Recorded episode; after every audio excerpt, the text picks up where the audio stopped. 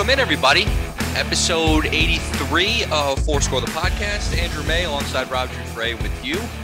Recording a day earlier than usual. Usually record on Wednesday nights, release on Thursday. Today, uh, this week, we're recording on Tuesday. It is November 23rd. Episode will be released tomorrow, Wednesday, November 24th.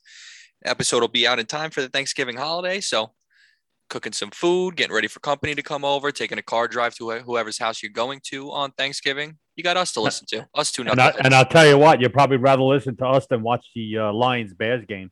Yeah. the, the Lions playing a, a, noon kickoff on Thanksgiving, the gift that keeps on giving, the most hard I, football game of the week. I guarantee you one thing, will be a hell of a lot more entertaining. Yeah. Yeah. For multiple reasons. So we're going to do a lot of things on tonight's podcast. We're going to recap all of week 11 in the NFL. We'll preview week 12, including the Thanksgiving games. Uh, we'll probably stay away from that noon kickoff that you just mentioned, but any of the other intriguing games throughout the week we'll talk about. Uh, we're going to do our pick'em segment. We'll recap last week's pick'em, do next week's pick'em. And got to be honest with you, Rob, I haven't had a lot of time to look over games. Work's been crazy busy, got a lot of stuff going on, so I'm going into this week blind. Maybe that's a good thing because I'm 0 and 6 my last two weeks. So maybe I'm maybe I'm overthinking it. Maybe I go into this week with not much prep and maybe I'll uh, be able to gain some ground because another disgraceful week for me, but we'll save the pick 'em for later. Um, and also a little bit of baseball I want to get into as well. But we'll start things off with the New York Football Giants. And Rob, I'll, I'll leave it up to you because it's a Thanksgiving season. I'm in a giving mood. I know you probably have some venting uh, yeah, to do. Would you like me to open things up like I normally do? Do you want me to give the floor to you first? You know what, Andrew? What's there to what's there to even vent about anymore? There's nothing to vent about anymore. It's the same it really is. It, it's it's Groundhog's Day. It's the same story that we see every single week, but except last night was really just. I, I mean, I, I don't even think embarrassing is the right word to use. I don't know if there's a word above embarrassing that could be worse than what we saw last night. You know, I, it's just. I mean, look, it culminated in a Jason Garrett firing, and somebody was going to have their head on the on the chopping block here today. There was no doubt in my opinion, they should have just fired the entire coaching staff today because what they put out there, especially after coming off a bye, uh, what they put out there was utterly embarrassing, Andrew. It was embarrassing to say the least. And Daniel Jones, once again, and I have not been an advocate of this kid. Yes, I said give him a chance, but I have not been an advocate of this kid, especially this season. Is god awful. He, he just god awful. Will Hernandez, actually, Will Hernandez should have walked out the door with Jason Garrett. I mean, because he I, I told my friend today he should just join the protests. All the protests when people are protesting about getting bullied, he should join those protests because he got bullied last night. He got bullied up and down the field. You know, two two holding penalties in the same series in, in the third quarter. I mean, just an out and out disaster. I mean, just disaster. Barkley, just uh, enough of that guy. I mean, Devontae Booker's a better running back at this point. Saquon Barkley is just a name, Andrew. That's all he is, just a name. Then Dan Orlovsky was showing today on Twitter. I sent you the video of three Giants all joining together on a play in the middle of the field. Three guys, shoulder to shoulder. I don't know if it was a, a play call that went wrong or somebody ran the wrong routes, but this just it just cannot happen under a coaching staff's watch. Fourth and short, they, they come out, they look like they don't know what they're going to do instead of the coach just letting the offensive coordinator say, hey, listen, this is two down territory here. As long as within a yard or two, letting them know and having the play call ready to go, they don't get to play in until 10 seconds left. And what does it culminate into? Daniel Jones once again panics with the ball. He's skittish, as to use the word by Jerry Reese years ago when he described Eli Manning back in 2007. We have a skittish quarterback. Well, this kid's a skittish quarterback. He's god awful. He's missing, you know, the first quarter. Louis Riddick pointed it out. Wide open in middle. Uh, Kenny Golladay coming wide open over the middle on that first drive of the game. You Uh, uh, he had a clear lane to him. He wasn't even looking at him. Instead, he's looking across the field at Kadarius Toney, who's not even open, and he winds up throwing the ball over his head across the field out of bounds. I, I mean, these are things that this kid is missing time in and time out. And you know what? There's no more teaching him anymore. So they can get rid of Jason Garrett. They could bring in Freddie Kitchens. They could have all new play calls all they want. It's not going to help this quarterback. It's just not. I'm I'm not. Uh, listen. The offensive line was terrible. Nate Solder is basically a turnstile at this point in his life. He's a turnstile. Like I said, Hernandez is is awful. Andrew Thomas is good. In fact, you know what? He's second on the team in touchdown catches now at this point. He's got one. He's got he's got one more than than Golladay and Toney combined at this point.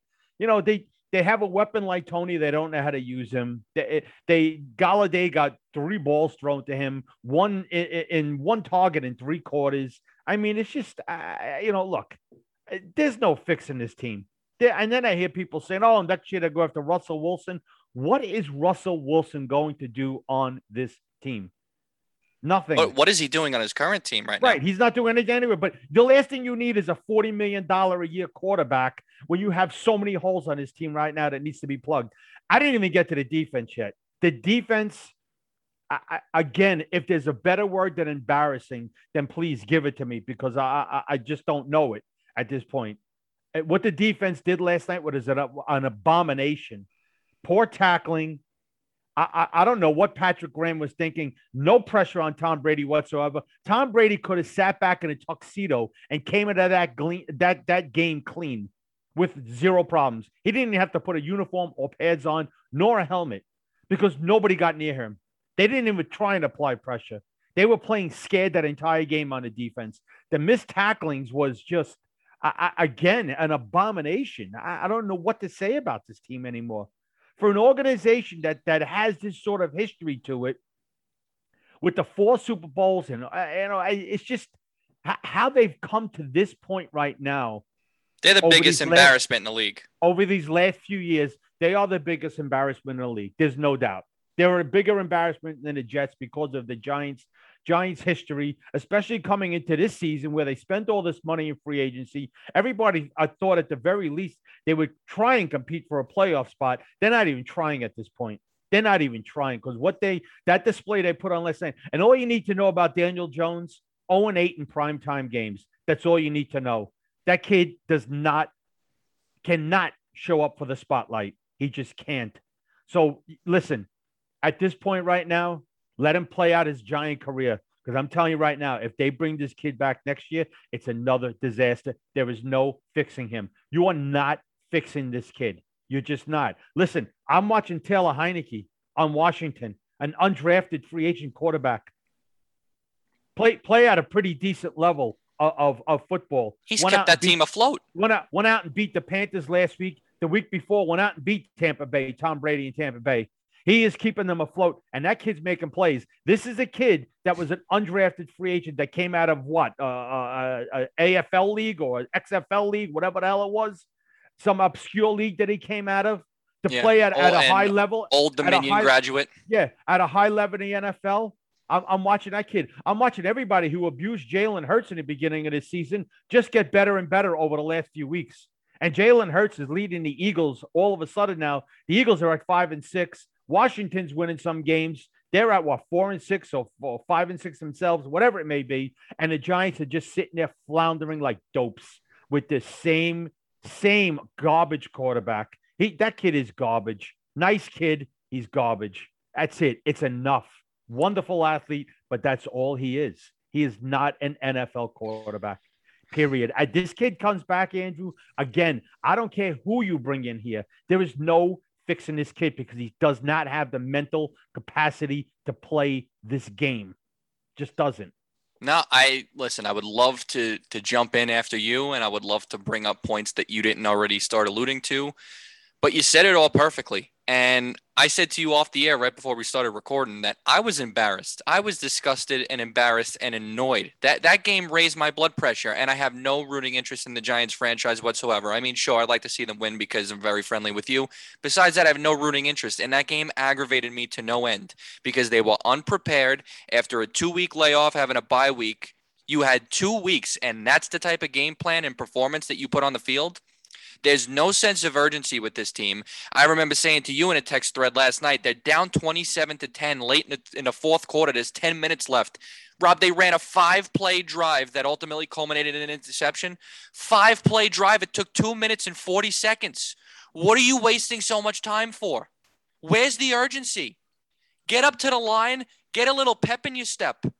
And it's not like they're trying to stretch the ball down the field and even attempt to come back. They're doing the same stuff two yard out route, halfback draw, screen pass with nobody blocking on that side of the field. Third down, you need a conversion. Well, guess what?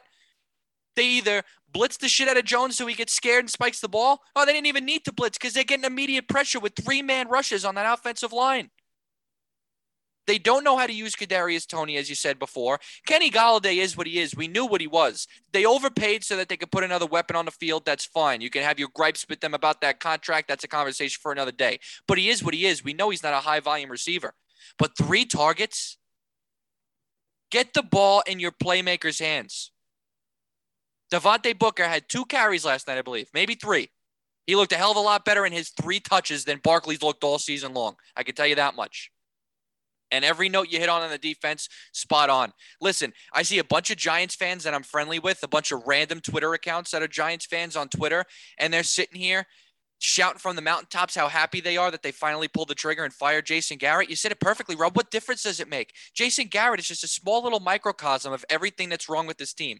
They're poorly coached, they're poorly prepared, they don't have enough talent. There's so many holes on this team that the once dream of going after a guy like Russell Wilson or Aaron Rodgers or Deshaun Watson. Now you look at this team and you say, well, they have so many holes. What what what is even the point? Get a new GM in here, get a new head coach in here, and start from scratch. It's an embarrassment. And you said it perfectly for a team that has this rich of a history. For them to have a fall from grace like this, that's what makes it all the more embarrassing because nobody, nobody expected it to go like this. I would argue, and I thought that was one of the worst losses I've ever seen. Was it week six against the Rams? 45 yeah. to 3, whatever the score was in that game. Last night was even more of an embarrassment. I don't even think the two come close. Last night was an abomination in every single facet of the game. And I would be in. I'm already incensed, and I'm not a Giants fan. That's the, that's that should be the telltale sign how embarrassing last night was. Yeah, it's for someone watching from afar with no rooting interest, no skin in the game, not gambling on the game, and I was and I was I felt like I needed a shower after the game because it was just I, felt like I was covered in filth just from watching that game. I'm going to be honest with you though. You, you mentioned the name Deshaun Watson, and I'm telling you right now, after last night, I'd go after him at all costs because uh, look, you, you still have to shore up some holes, but I still I still feel that you know they they are injured on the offensive line. I still feel that look they, they can they have to shore up. But Andrew, they have to shore up the offensive line. But let me tell you something. You watched that Buccaneer offensive line last night. They have three guys in the interior part of that offensive line that are all Division two players, all playing at a high level in the NFL, all Division two. So the scouting's there and the coaching is there for those guys. They're all Division two players.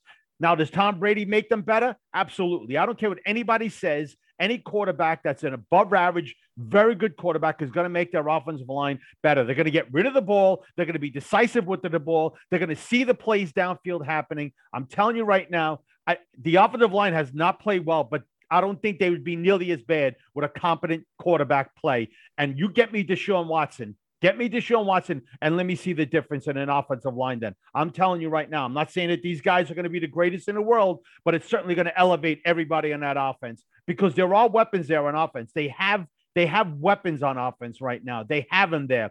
So get a quarterback there. That helps your offense. And then you have to build somewhat through your offensive line in the draft. You have to build some of your offensive line through the draft as well as some defensive players. Because you know what happened? Look, they passed on Micah Parsons I thought they should have took him this year. I, I listen. Granted, at this point right now, having that second first round pick being the Chicago Bears next year looks like it could be two top ten picks. Certainly could help in, in the event if you want to pull a trade uh, of a you know sort of a guy like Deshaun Watson. So it, it kind of did help them in a way, eh, but they could have used the defensive help because you watch it, what's going on out there last night. And I'm saying myself, man, where is the talent on this defense? Dexter Lawrence was supposed to be a mainstay there, was a first round pick, is doing not doing, he's not even a he's not any sort of a game changer.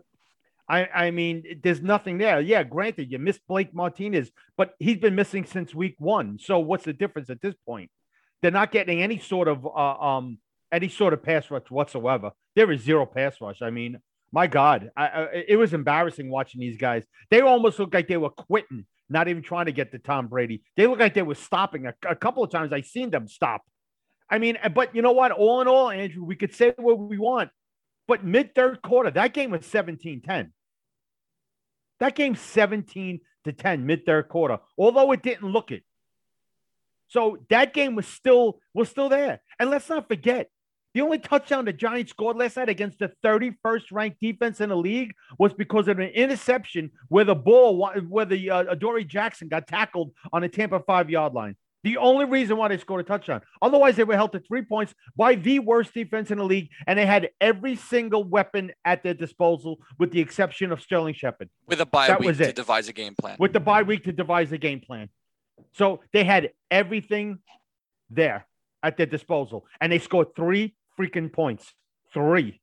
And I don't care. I, I, again, listen, somebody wants to argue with me? Come on this podcast, argue with me. Tell me that Daniel Jones is your future. If some Giant fan has listened to this, or any fan that listens to this podcast, I don't care what you got to do. We'll put you on this podcast and you argue me the fact that Daniel Jones should be on this roster next year. Argue with me. Seriously, because there is no argument. There is no argument. Because if I'm a general manager coming in and Dave Gettleman, you know what? Again, they might as well just fire him and start the process of finding a GM now and let them figure out the roster, what they have here right now. Let them look over it because I would fire Gettleman. Gettleman would have been fired today. Should have been fired a few weeks ago anyway, but I would have fired him today as well. I would have sent I would have sent bombs across the bow right now at this point and just said this is unacceptable. You're fired, you're fired, you're fired, you're fired, you're fired. And the fact that they fired the offensive coordinator, now Joe Judge's head, Joe Judge's head is on the chopping block himself because he didn't want him here in the first place. Freddie Kitchens is his guy. So now Freddie Kitchens will be calling the plays. So if this doesn't work, bye bye Joe Judge. You're gone too. So and rightfully so. And I was I was a, a fan of Joe Judge early on, but now I'm a fan of nobody because this team again is an abomination. They embarrass themselves. So I would fire the GM today. I'd start looking. I'd start going through the process of finding of finding the right GM for this team. I'd go through it right now and let this GM come in, look at this roster, look at some some some of these games live to see what's going on, to see who's sticking around and who's not. That's what I would do. Get ahead of the game now. There's no reason to keep Gettleman right now. There's zero, zero reason. You don't no, need him right now. There's no reason. There is no reason to keep anybody after a demoralizing loss. Demoralizing loss like that. There's no reason to keep anybody. And there's the people out there that are going to say, football especially, you can't keep going through this process of changing head coaches. You need some sort of stability. No, not when this is the result that you get. Everybody's head, deservedly so, is on the chopping block when you lose a game in that fashion and the season is gone in the fashion that it has, because that's two losses like that. And there's also right. two games that were easily winnable. Yeah. That lack of discipline and lack of football yeah. IQ kept them from winning. And we see no improvements, no corrections. So, as far as I'm concerned, stability could go out the window. What good is stability if you're going to win four or five games a season and embarrass yourselves in the process? Will you want a pat on the back or a cookie because you don't have head coach and general manager turnover? Now, when are the Giants home next week? Yeah, they're home against the Eagles. And now that stadium and, is obviously going to be packed to the brim because it's a divisional rivalry. I'm well, curious to see the reaction. No, no, no, no, no. First of all, they are honoring Michael Strahan at halftime. That's going to be a disaster, Andrew. They are putting him in the ring of honor and retiring his jersey. Now, is John Mara going to get up on that podium to introduce Michael Strahan and to wax poetic about him? Because he's going to get his ass booed off. Well, look what podium. happened when he did it for Eli Manning. And then not only that, there's going to be how many Giant fans after that game will be selling their tickets to Eagle fans? That that game, listen, Philadelphia's right up the turnpike. My God, you're an hour and 15 minutes away. There's going to be dominantly Eagle fans. It's going to be even more embarrassing that you are you are retiring an iconic player in your franchise's jersey, putting him into the Ring of Honor, and you're gonna have about 70% Eagle fans there, and the other 30% of Giant fans will be booing the owner off the off the off the podium. Well, here's so that's what's is, gonna happen. This is that's an interesting this is an interesting conversation because you know, you bring up the fact that Philly's a close drive. A lot of fans are going to be wanting tickets. Giant fans are so distraught and annoyed with what's gone on that they're going to sell their tickets. But I wonder how many Giants fans are eager to show up to that stadium just to boo. Because we were talking in a text thread last night, and Bruce brought it up that there's a bunch of different areas that need improvement, a bunch of different areas that are an abomination right now, but it all falls under the same umbrella, and it's the philo- philosophical approach of the owner. And unless that drastically changes, you can't expect a different results for, than from what's gone on the past couple of years. So I think fans are well aware that it starts with John Mara, and he isn't selling the team. So in order to get that message across that this is unacceptable, you would think he'd have to know it's unacceptable, but nothing is done has been done to change anything. You would think that a lot of fans would be eager to show up in that stadium to let him hear it. Have one of your franchise's icons number retired and don't even pay attention to that. Just have the boo birds come out for him, and then maybe he'll get it through his skull that things need to change and they need to change in a hurry. So I'm curious how many people do hold on to their tickets just to show up to have their voice heard. I, I don't I don't think it's going to matter. I don't think they're going to show up. I really don't, Andrew, because this is a weekend coming off a holiday. It's Thanksgiving weekend. People will say, you know what, fuck it. We weren't going to go. We weren't going to go away with the family. I was going to go to the Giant Eagle game because that's a divisional game. I'm going away now. I'm selling my tickets, so I'm going to put the lights up around my house on Sunday because I'm not watching the. I'm not watching the Giants. They're unwatchable. That's what's going to happen. There's going to be a lot of decisions like that that are going so to be made. If you had season second. tickets, would you be going on Sunday? I probably would. Yeah. I mean, you know, it's still, I, am maybe a, a, of a different breed a little bit, but I tell you the truth, I'd be aggravated. I probably be with one of those guys that would probably run onto the field, try and punch somebody, tackle John Mara while he's introducing yeah, Strahan. Yeah, whatever. Tackle him, shake Michael Strahan's hand, and say adios. I'm going to jail. I'm going home. you know, I mean, you know, I, you know, so I, it's, I, I think it's going to be an embarrassing day for them on Sunday. Embarrassing. I, I really, really do. I, I, I'd almost hope that they call the whole goddamn thing off. You know, it's, and it's a shame for a guy like Michael Strahan. It's a shame. Yeah. It is a shame. Now, I, I don't think, I don't think Michael Strahan is going to hold enough goodwill amongst the fan base for what's going on that people are just going to say, hey, it's Michael Strahan. You know, let's let's just go. And listen, maybe they do go and they stay until halftime and then they leave. I don't know. But, but you know what? It's it's interesting too because Michael Strahan was part of a team that won a Super Bowl. Was he on both Super Bowl teams or just one? What's that? Was he on both Super Bowl teams or just one? Michael he Strahan. was on. Uh, uh, I know he was on 42. Was he on 46 as well? No, he wasn't because he retired in two. He retired after the first one. He got his Super Bowl. Yeah, he retired after the first one. Okay. So anyway, he was on one of the Super Bowl winning teams. And a once proud franchise that had Super Bowl aspirations has fallen to where they are right now, which is an utter disgrace in every sense of the word.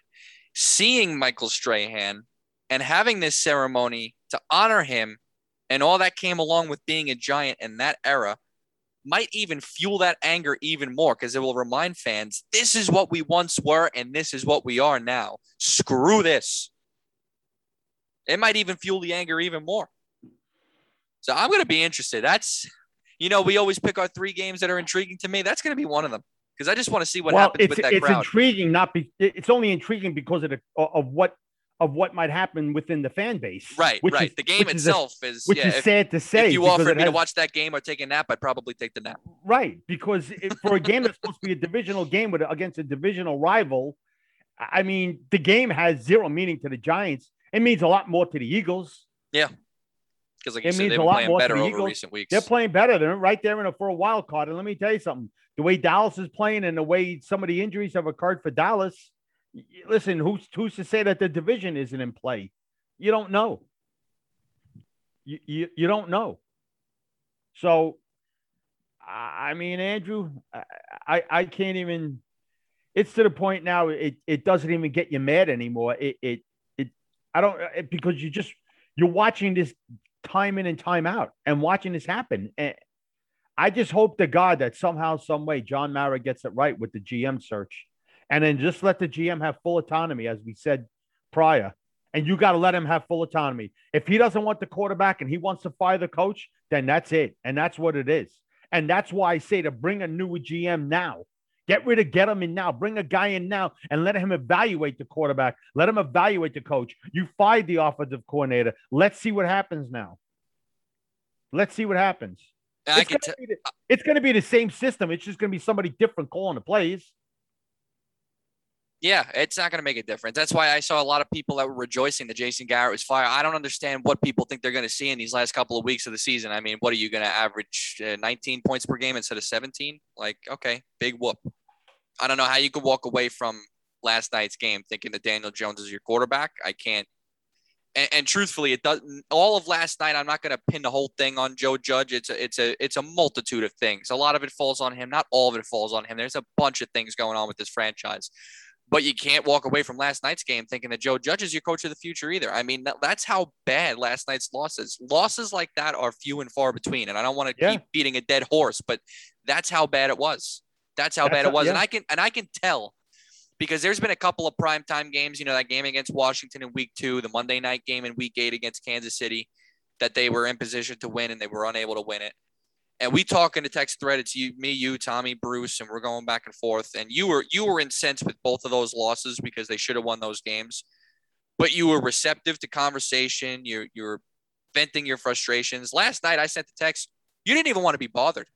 You were just like so fed up with this team. You didn't even want to. It's there's nothing to say anymore because I'm watching the same thing. I feel like we could be sending the same text almost every single game. It's it no, it really is. It's just copy and paste, copy and paste after every single game. Copy and paste, copy and paste, copy and paste. I watched that game. I, in a way, I and I did look forward to it because I told you last week they could be, you know, they should be able to stay in this game. And there's no reason why they couldn't. They were in the game. As bad as the defense looked, as bad as the offense looked, no matter what, eight minutes left in that third quarter, it was 17 10. 17 10.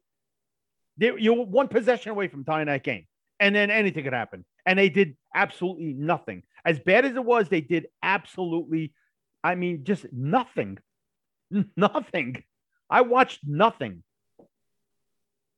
I watched three and a half hours of pixels on my TV. So how That's about that? So you are you still? Obviously, you're gonna watch on Sunday, but are you gonna watch with as close of an eye as you normally do, or are you going to be flipping through one o'clock I, games? I, I, I, what I usually do is I have the grid on with all the games. You know, with DirecTV gives you that grid with eight games on a TV, so I got it on a big screen TV with eight eight games, and and I'll watch it that way. You know, that's I'll maybe flip on here and there a little bit, but I, I can't I, I can't watch such incompetent quarterback play. This is the only team in the NFL since week eight of last season that has not scored 30 points, have not to hit the. And this is in a league where the NFL is telling you here, we're giving everybody 25 points on the board. Just whatever you get from there. And they they can't reach that plateau. 30 point, they could not hit 30 points since week eight of last season. It's the only team in the NFL. Only team. And how many more again, how many more excuses do I gotta hear with the offensive line and it? It's it's tiresome. And and and let's Steve, start with the quarterback first. Yes. Period. Steve That's Young. It. Steve Young is on the K show every week, and he brought something up. He says, when you're a young quarterback, he goes, you don't realize at first that in the NFL, with the way that these defenses play, and with the cushion that the cornerbacks are forced to give the wide receivers because the offense is, you know, the rules are catered towards offense he goes, You don't realize at first how many free yards there are out there for you to gain. He goes, When you get to year three of a quarterback's career and they're still not taking advantage of it and the game is moving too fast, he goes, That's as big of a red flag as you're going to ever see. And he goes, And there's no teaching that because the only thing that teaches that is reps. Repetition, getting snaps, and real game action is what teaches you that. And now you're in year yeah. three and you're still not taking advantage of it. He goes, There's no, no. coming back from it. There's no coming back from it. That interception he threw last night, I don't McLendon, the defensive lineman, what was was uh, utterly embarrassing. That's just the guy that's playing nervous. Even on the fourth and inches play, make a try and make a play. Great play. I'm not saying he's great. He, he's far from great, but make a play. Even average quarterbacks can make a play under duress. That one he threw, Barkley was going up the sideline he was falling back a little bit. I don't know if he was trying to throw the ball away. He threw right to that guy's hands. That was one of the most embarrassing interceptions I've ever seen, ever seen. And if that's not indicative of the fact that this kid cannot be on this roster next year, I don't know what is. I don't I know what is. I tell you what. Here's a perfect example. You brought up Heinicke before, right? Guy went to Old Dominion, undrafted, 28 years old, sprung into action because of everything that's gone wrong with Washington's quarterbacks. They draft Haskins, he's a bust. They sign Fitzpatrick, he goes out with the hip injury, and now he's the starter. And the first couple of weeks, I mean, he obviously had some reps. He played pretty well against Tampa Bay in the playoffs last week. But the first couple of weeks, he didn't play well. He didn't play well. And it started looking like last year's two game stretch for him was a fluke. But after a while, as a quarterback, as an athlete, your natural instincts start to take over and you start to become better with time.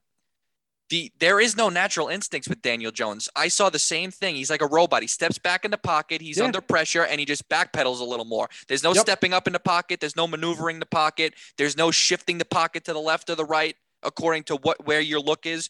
He he he backs up into the pocket, takes a snap, looks at his first read. If the first read's not there or he's getting pressured, he panics, he backpedals, he spikes the ball, he throws it away, he airmails it, or throws a terrible interception. He Stuff doesn't like know how to navigate the corrected. pocket. He doesn't know how to navigate There's the pocket. Look at Tom Brady, the way he navigates it. And again, I'm not comparing it anybody to Tom Brady. I'm just not. Just look how Brady, with limited mobility and limited limited athleticism, can navigate a um, pocket. I, I was going to say, look at the away. starting look at the starting quarterbacks in this league. Can you name one off the top of your head that's a worse athlete than Tom Brady? No, you can't. as slow as him or anything, but in the pocket, and but in the pocket, he's his, incredible. Eh, he's right. He's incredible. Daniel Jones cannot do that. He cannot even throw uh, on the run because he panics. When he's on the run, he cannot throw on the run. His head's not looking upfield. When he sits in the pocket and he's looking upfield, he's missing open guys, whether he's overthrowing them or just not completely seeing it. That Golladay last night when Riddick pointed it out, it was unreal how wide open he was, slant over the middle. You ain't going to get any more open than that in the NFL. It was an easy touchdown. Instead, he looked directly to the left to a guy that was already covered, outside on the sideline, had no play whatsoever. He was throwing across his body and threw the ball out of bounds. I, I, am like, then, and then that, you're not you're not throwing going either. You're not looking at the or you're just not going through your progressions.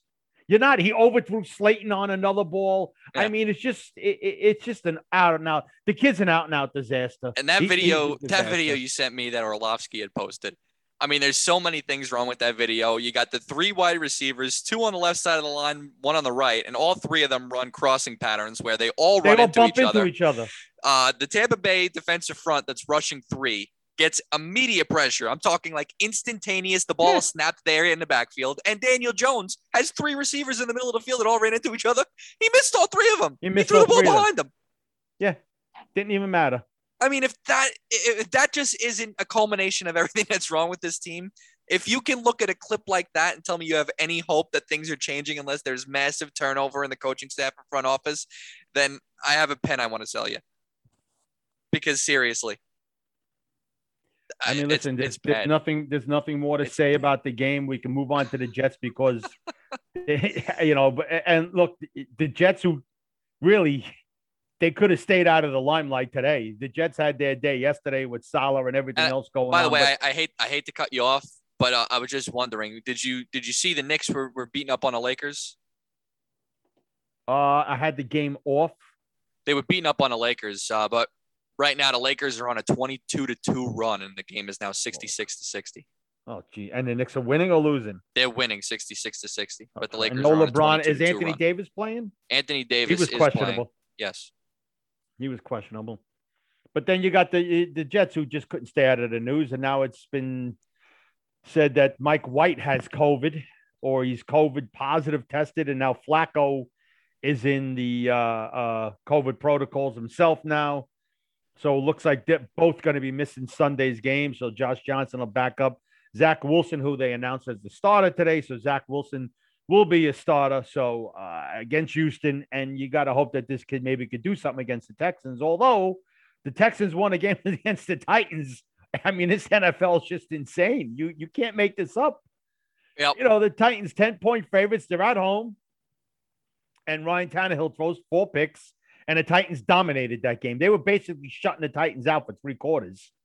I mean, you know, look, the bottom line is without Derrick Henry, Tannehill is just a, a, below average quarterback. He's going back to his Miami days. Yeah, that's all over again. But it's was, incredible though because the two weeks prior, they come up with a big win against the Colts on the road, a big did. win against the Rams on the road.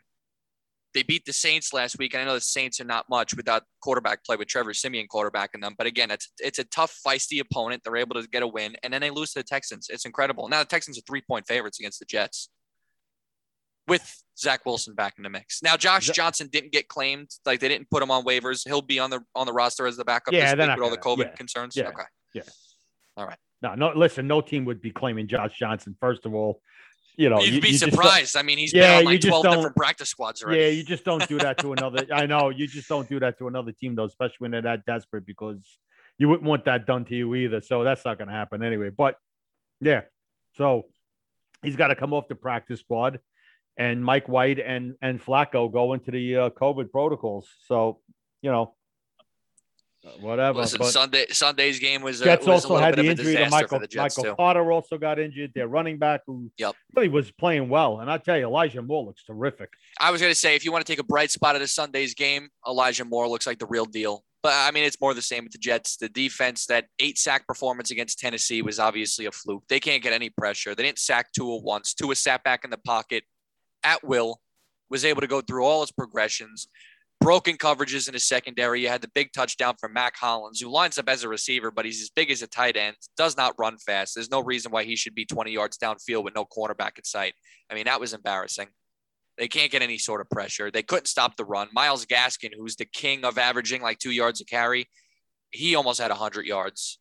They couldn't get a stop. Two missed field goals by Amendola, the kicker. I mean, it's just it's it's an embarrassment for them too. What else can you say that hasn't been said already with them as well? It's it's bad. New York sports as a whole is just in a bad place. A bad it's, bad know, place. New York football is in a bad, bad place. you know, we've been through the baseball again, and, you know, it's just, I mean, it's just in a New York football is just an embarrassment over the last few years between the Giants and the Jets. Awful. I mean, the se- seasons are over after five after five weeks. Their seasons are over. I, I- I mean, you know, it really is. It's just terrible. Uh, you know, thank God for fantasy football. I tell you, be honest with you, because at least it keeps you interested in the NFL. You know, Okay, but you ready for something? Go ahead. can I got a rapid fire for be. you. Oh boy. Rapid fire. Okay. Number one. Who's the team to beat in the AFC? Oh my god. A- After the after I seen what of the after I seen what I've seen of the Bills.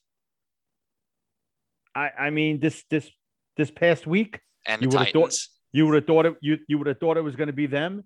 The Titans I never really thought, especially after they lost Derrick Henry, I thought that was it for them. There was no way that Ryan Tannehill was putting the Titans on his back without Derrick Henry. That was not going to happen. And their defense just is not good enough. They have a below average defense, just isn't good enough. So is it crazy to say that the New England Patriots are the team to beat in the AFC right now? I, I, you know what? It's not. And we've been saying this for what three weeks? I told you this the last two weeks too, Andre. So watch out, Patriots. Watch out, Patriots. Watch out, Patriots. And let me tell you something. Mac Mac Jones, we talked about him last week. Deserves all the credit in the world, and he's obviously he, he's been phenomenal. But that defense, that, defense is tremendous. that defense is incredible. What they did on Thursday night. I mean, the Falcons what we now have scored it- three points in their last two games now. yeah. Well, that's what we said at the beginning of the year. I said they had a lot of guys coming back defensively that sat out last year because of the COVID situation. Yep. That were all coming back, and they're all back. And I think that you They're could say back. you could probably make a make a very strong case that Matthew Judon was probably the signing of Oh. the offseason. What a sign! That guy's I mean, incredible. listen, that guy's a great player. And on offense, you might be able to say that Hunter Henry was the signing of the offseason Yeah. because he's catching a touchdown every time you turn around. Well, look, they we have- all, we, we all knew that Josh McDaniel loves his tight ends. Yeah. That's been going back since Belichick- the Gronkowski Belichick is doing- days. Belichick is doing what Belichick does, right? Like on defense, his MO when Belichick is facing you is that he's going to take your best player out of the game. But on offense, he makes sure that his offense has enough talent on it that there is no one man show and there isn't one guy you can take out of the game. They got a plethora of weapons Kendrick Bourne, Nelson Agholor, Jakobi Meyers, Jonnu Smith, Hunter Henry, Rhamondre Stevenson, and Damien Harris come out of the backfield. They even use Brandon Bolden as like a poor man's James White catching passes out of the backfield. There's no one guy that you can zone in on and take out of the game that makes the Patriots offense less effective.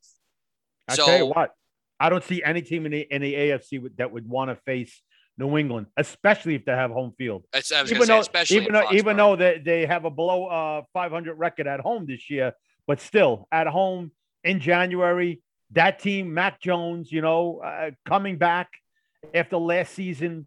Um, I'm telling you, you think me- the Chiefs uh, want to face? say- You think Matt, do you think Patrick Mahomes wants to face uh, Bill Belichick defense? nobody does. I don't think so. nobody does. I Let don't me think. let me you, say you something You think Lamar Jackson wants to? For the record. Anybody out there that listens to this podcast, uh, not much needs to be said because we said it all already. But if this isn't any any indication, please give Tommy Lochran his flowers. He told you this about Mac Jones. He told you. He told everybody till he was blue in the face. He was very adamant about it. Yeah. Everything he said about this kid has come to fruition right on Well, I the money. say that every week with Tommy. I give him his uh I, I give him his just due every week about Mac Jones. I say it every single week. He was on the money.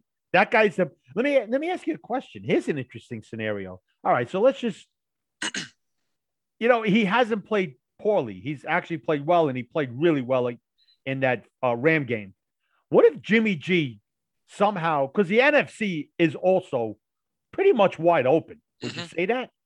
I, I, I it could be it could it's wide open. Yeah, well, again, it's the same as the AFC. Every time it looks like there's a team to beat, they kind of Right. fall flat. Tampa What Bay's if- looked beatable. Green Bay just got beat by Minnesota. Aaron What- Rodgers what is if dealing he- with that what if toe he- injury. What if Jimmy G takes him to an uh, an NFC championship game or gets him back to the Super Bowl again? Now what happens? Tell me. What do you think? Wait, wait. Say that again. Jimmy G. Yeah. What if he what if he takes them back to the NFC championship game or he gets them back into the Super Bowl? What happens with the whole Trey Lance situation? Oh, oh, oh, I see what you were saying. I thought it was tying back to Belichick somehow. That's why I didn't know where you were No, going. no, Oh, no, no. no. That's that's going to be a big black mark. I think it's going to be a similar black mark to the one that would have been on the Jets if Mike White put a string of games together where he looked like a franchise quarterback because you Well, drafted a guy in the second We, overall. we already know we already know what Jimmy G is. Yeah, he could be sometimes inconsistent a bit. He has his certain issues, but he did take them to a Super Bowl. Let's not forget that, and he has them playing pretty well now. Yeah, you know that. Well, you said it a couple weeks ago that that defense isn't a good as good as it was the year that they went to the Super Bowl. It's still good enough, I It's- think, to compete. It's good, but it's not great. It's not great. It's not shut it's- down. But who in that NFC again is coming to the forefront right now? We've No, seen even the look, Rams now, two weeks in a row, they've looked lost. uh, look, the Rams are the perfect team for the 49ers to play too, because the 49ers showed it uh, a couple of weeks ago when they bullied them all over the field. Mhm. They, you know what? The Rams have one one of the best rushing defenses in the league. Well, you know what? They used their running game and they stuck it up the Rams' ass. And the Rams knew they were running. And Jeff Wilson and Elijah Mitchell abused them. Abused them. George Kittle abused them. The offensive line with Kittle abused them. So anything could happen here. Anything can happen. So that's my scenario here. What happens with this whole Jimmy G situation? Because I'll tell you the truth right now, at this point, right now, if the 49ers let him go, if I'm the Giants and I can't get to Sean Watson, I'll go take Jimmy G for a year or two. He's better than what we had. Yeah, you know that's not a bad. It's not a bad point. And you know what? What team wouldn't? Would, would you take Jimmy G on your team on the Steelers next year? If Ben Um, retires? You know what? I, I, I think I I think I would, but but not his contract is a big thing that's in a way. He's got a big contract. He's not worth the money he's making. Well, I don't know what I don't know what the situation is with the contract, how that would work. I, I you know I don't know. But all things being considered, I'd have to look on Spotrac for that. Yeah, I'm actually going to pull it up right now. But I thought I thought there was an out in that. There could this- be. I mean, he signed. It was a five year. Uh, I'm pretty sure it was the same money. Don't ask me how I remember this because I'm just kooky. I remember weird things. I think it was the same contract that Jacob Degrom got. Five I years, got it up over here. 137 million. Yeah, five years, one thirty-seven. Yep. Okay, so after the 2022 season, he's an unrestricted free agent. He ha- he has one more year left at a base salary of 24 million. Andrew, that's not terrible. 24 million for a starting quarterback is is good nowadays. Yeah, That's it's not not, bad. terrible. That's not bad. That's not How 40 much- million. What's the dead cap situation for San Francisco if they cut him loose or trade him? Well, dead cap if they cut him loose after uh let's see the dead cap Well, in 2021, it was 26 9. If if they cut him loose in 2022, it's 1 4. Oh, wow. He's probably good as gone. He's as good as gone. That's what I'm saying. He's as good as gone. I knew it was something easy because they were talking, you know, with the whole Trey Lance situation, they were making it look too easy that they could have cut him. So I figured it was a dead cap, or I thought maybe he could have they they could have just let him go after the season. But yeah, $24 million, a dead cap of 1.4. He's gone. Well, so now what happens if they if they release him a dead cap hit of 1.4 million? It, it is nothing. It's nothing. So here we go. Let's see what happens. For a starting quarter, uh, starting caliber quarterback, though, you're not going to you you trade him and you get something. I mean, look at the picks that the Jets were able to compile for Sam Darnold. You would, but you're not going to prove get, that he you're not going to get much. Andrew, you're not going to get much because every team in the league knows that you're going to release him if you don't get anything anyway. So, what would you maybe get a fourth round pick? I mean, yeah, but if there's a there's a lot of teams in this league that are going to be looking at signing a quarterback who's a veteran, who's won, who's been there and done that. So instead of going into a bidding war in free agency, for instance, let's say a team like the Denver Broncos wants him. Jimmy G's a California guy. He's probably not going to want to sign with the Broncos. So you know what? No, we're not going to put ourselves in competition with all the other teams on the free agent market market when he's released. We're just going to pull the trigger and make the trade. We'll give you two second round picks. Give us or give us give you a second and third. You give us Jimmy, and boom, and they skip the line that way. So I I, I could see that being a, a, legitimate trade market, and that contract is not as bad as I thought it was because no. it was front loaded. His first year of that extension, he got a base salary of thirty seven million. I'm looking at it right now. So yes. that kind of cut the cost of the last four years of that yes. extension. So yes. very, very manageable. A quarterback who's a veteran, has playoff experience, is you know, a type of guy who's not going to turn the ball over at will, who's going to do a little bit more. I'd say he's probably a, a, a smidge above a game manager, Jimmy G, right? Yeah. And listen, he he's a serviceable quarterback. he's a serviceable quarterback. And we've seen with the Giants and the Jets over the past couple of years, listen, serviceable I, I, quarterbacks are few and far between. Look, he, he's not he's not he's not great, but he's not terrible by any means. He's not. He's not. Here's my next so, rapid fire question: Are the Philadelphia Eagles making the playoffs? Well, let's let's let's look at their upcoming schedule and uh, as thing, as things stand in this wild card race. Right. Well, right now they're five and six. So why wouldn't they be involved in in, in a wild card right yes. now? Yes. The last two you know, wild card spots right now belong to the Vikings and the Saints, who are both sitting at five and five. Now, obviously, the Vikings don't impress anybody. The Saints with Trevor Siemian quarterbacking them. I know they got Taysom Hill coming Forget back. about They'll the probably Saints. incorporate the, Saints, the Saints are going to go downhill. Forget about them. I don't. I don't believe in the Saints with Trevor you got, Siemian. So you got San he was Fran. So, he was so bad the other day. It was god awful. I mean, at this point right now, yeah. I, I I don't know if. Uh, even so, and what's your cho- what's your what's your other choice? Taysom Hill. That guy's not a quarterback. Gadget player, not a and quarterback. They, and they got a tough schedule coming up. They got the Eagles, they got the Bills, they got yeah. the Bucks. Although they always seem to find a way to the play Vikings the Vikings with Kirk Cousins, you just cannot trust. No, another one you cannot trust. But let me tell you something. I think San Fran makes the wild card.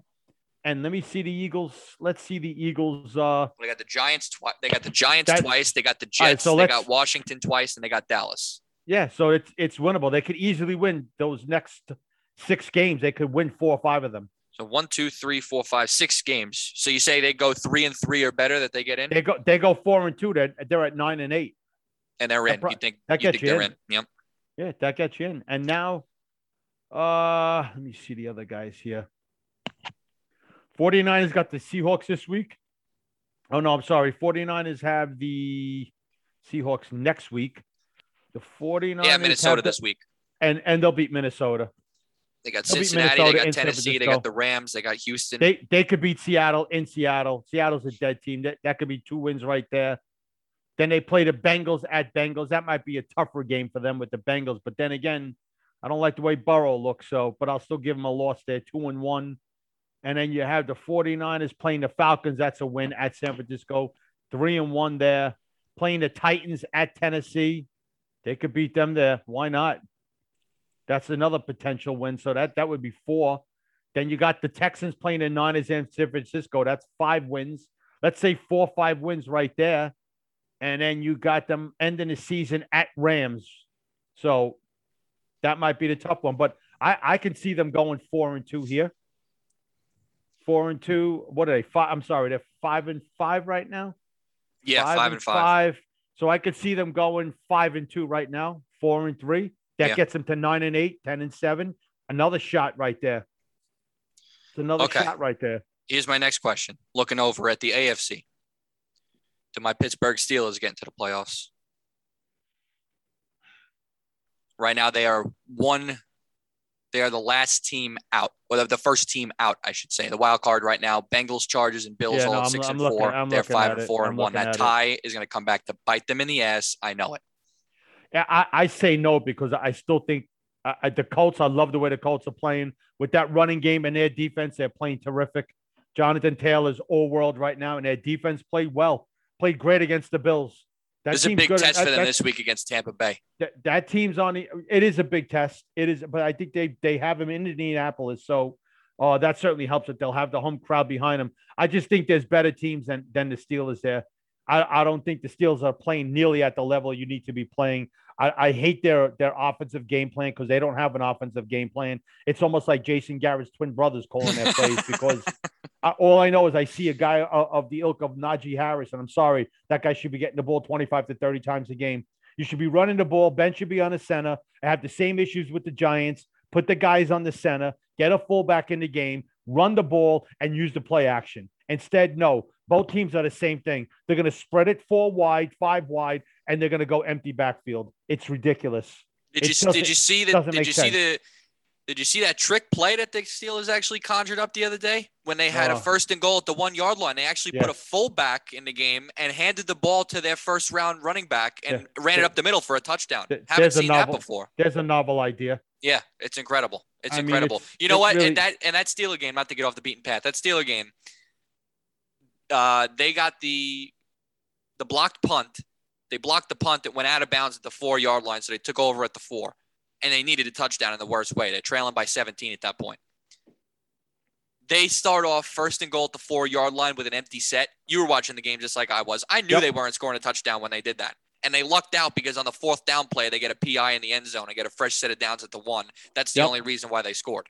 I knew it. They went empty set, five wide on, oh, on first and goal at the four. I said, I knew it.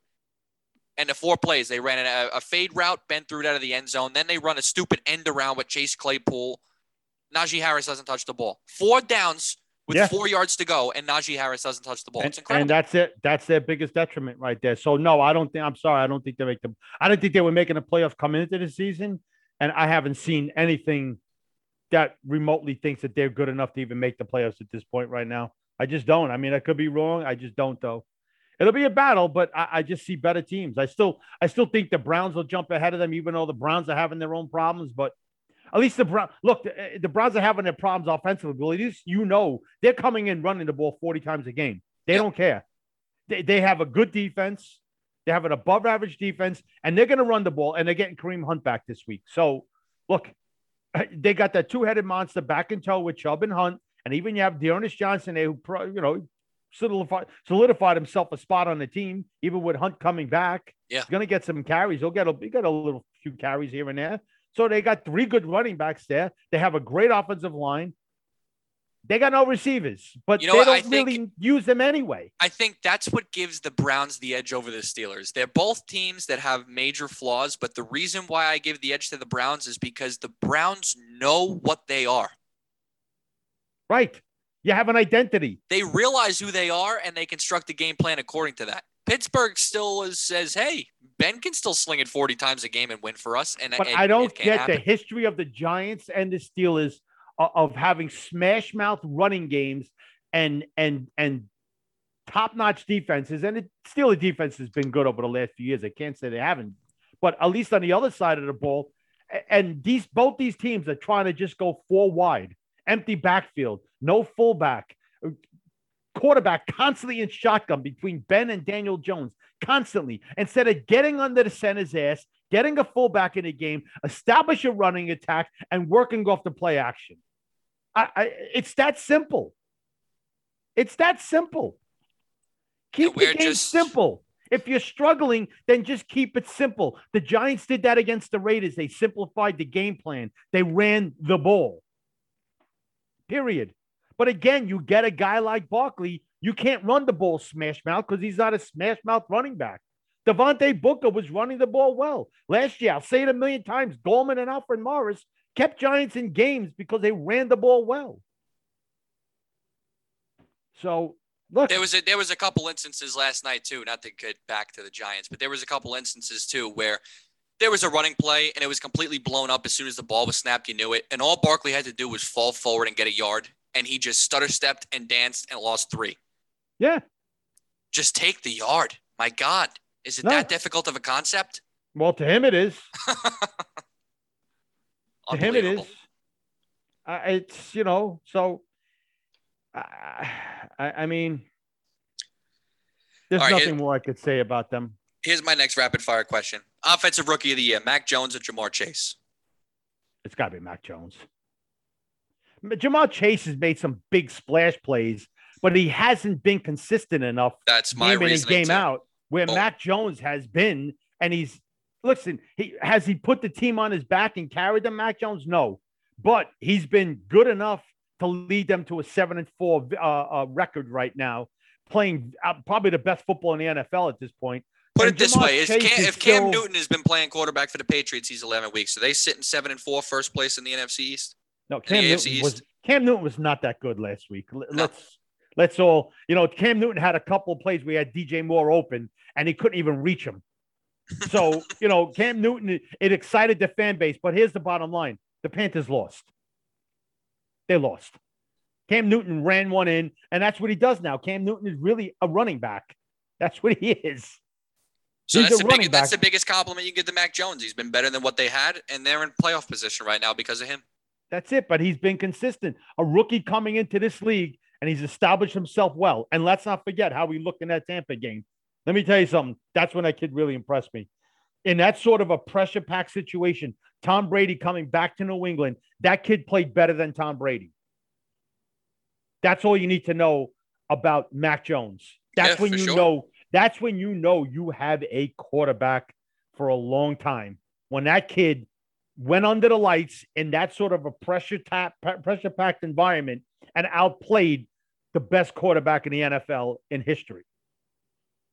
Outplayed him. So there you go. No argument there. There you go.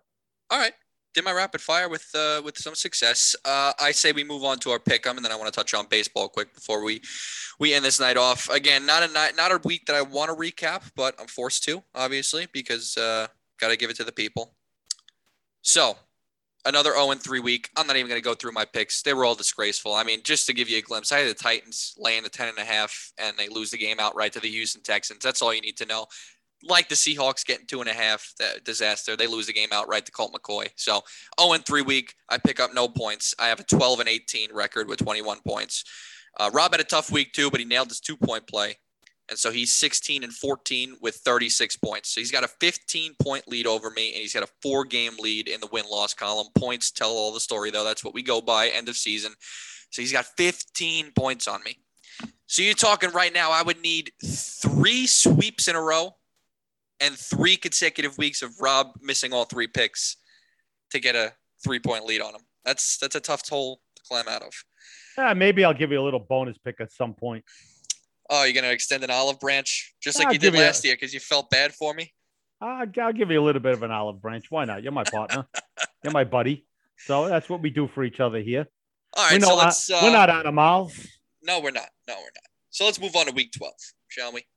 And Rob had the better week which I feel like I say every single time we do this pick 'em segment, but he had a better week. So he'll start things off. He'll give his one point play. I'll give my one and my two. He'll give his two and his three.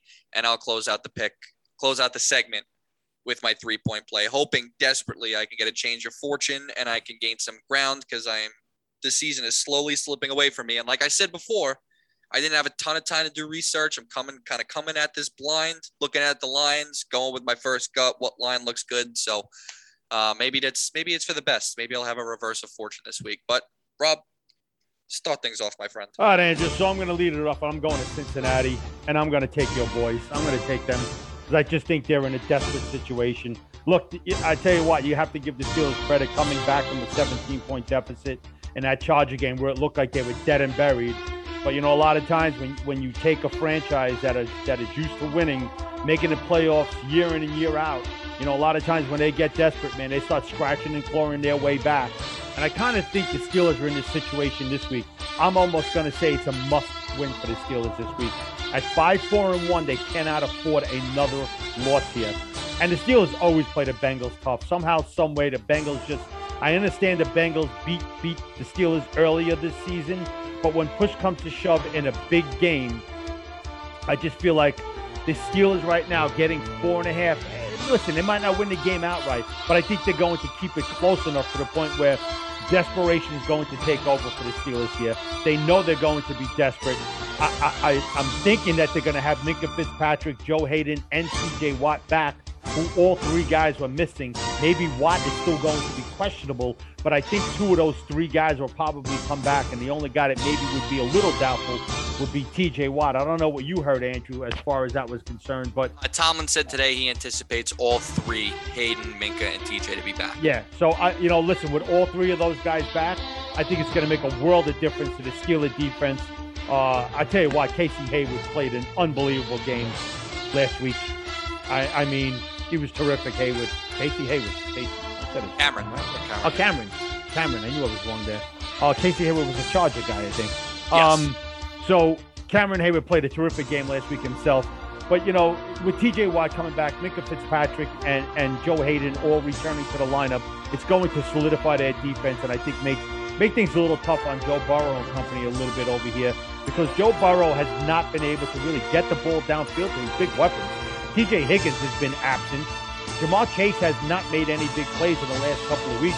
Had a chance to make a big play last week against the Raiders. He dropped the ball in the end zone. A little bit of a tough catch. But Joe Burrow's been running for his life once again behind that offensive line, which is now broken down, where they were playing well in the beginning of the season. Now they're not. Joe Mixon has run the ball well, but it's going to be very, very tough to uh, to run the ball on the Steelers because if you're going to beat the Steelers in this game, they're going to have to get the ball downfield on the Steelers, the Bengals because I don't think Mixon's going to have success running the ball like the way he has over the last couple of weeks. So I'm just looking at the desperate team here. The Steelers are the desperate team. Can't afford to go to five, five, and one and have their season basically start going, you know, just snowballing downhill. So I'm, I'm locking up the Steelers here. Minus four and a half is my one point pick.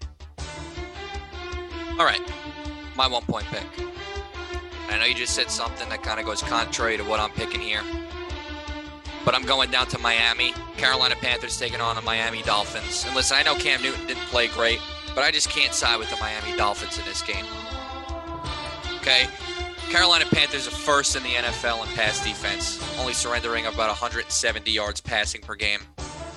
Myles Gaskin, he doesn't move the needle. He's not going to be that type of downhill guy that's going to be able to control the pace of the game and two is not going to be able to sling the ball against this defense. I have a feeling that the Panthers are going to be able to do enough to come out victorious in this game. They're only two point favorites, only need to win by three, a field goal for me to hit this pick. So I have confidence in it. I believe that Cam Newton will be able to get enough done. You got to remember now, he came in, he injected some life, he was thrown into the starting lineup. Now all of a sudden he's going to have a full week of reps, learns the offense even more than he already did. They can cater the game plan according to what he can still do well. So I have a feeling that the Panthers are going to come out after a brutal loss to Washington last week. They're going to come out strong this week, and they're going to start things off with a win. So I'm going to take the Panthers minus two as my one point play. My two point play. Another one o'clock game on Sunday. And you got the Tampa Bay Buccaneers taking on the Indianapolis Colts. And this is going to be a big test for the Indianapolis Colts. They've been playing really well. I was on record saying that I expected the Colts to win this division after Derrick Henry went down. I picked the Colts to win this division in the beginning of the season. And then when Derrick Henry went down, even though the Titans had a three game lead, I said, you know what? The Colts are going to win this division because I just don't see a path to sustained and consistent success for the Titans with Ryan Tannehill being their primary offensive option. And the Colts have been incredible with Jonathan Taylor. Well, guess what?